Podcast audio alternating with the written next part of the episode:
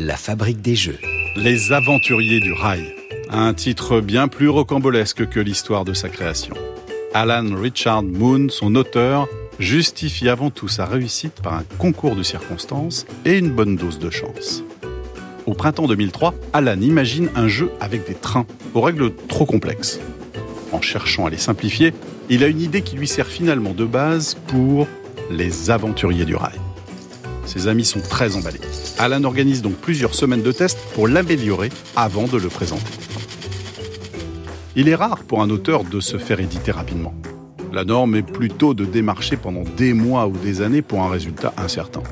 Sauf quand on a la chance d'Alan qui présente Les Aventuriers du Rail à une jeune entreprise d'édition franco-américaine lors d'un salon spécialisé à Baltimore. Les représentants de la société Days of Wonder rapportent le jeu de plateau en France, le testent avec leurs équipes, l'approuvent et signent un contrat avec Alan Moon. Neuf mois plus tard, tout est prêt. L'éditeur a intelligemment planté le décor dans les années 1900 avec des illustrations et un matériel de qualité.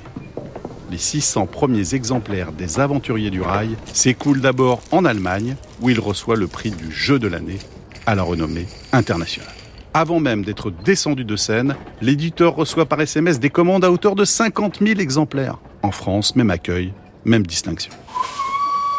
Les aventuriers du rail soufflera bientôt ses 20 bougies, plantées sur un gâteau de 12 millions de boîtes vendues.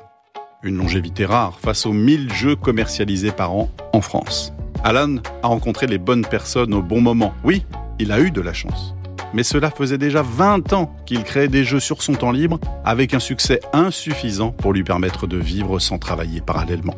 Et toutes ces années de recherche lui ont permis de réussir l'exercice le plus difficile pour un auteur de jeu, avoir une idée simple et fédératrice. La fabrique des jeux, l'anecdote. Dans une interview, Alan évoque un moment étrange mais mémorable pendant une partie de test des aventuriers du rail.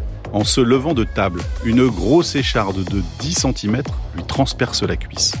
Il prévient son groupe qu'il doit se rendre à l'hôpital, mais personne n'y prête attention. À son retour, les joueurs tellement absorbés par ce jeu n'ont pas remarqué son absence.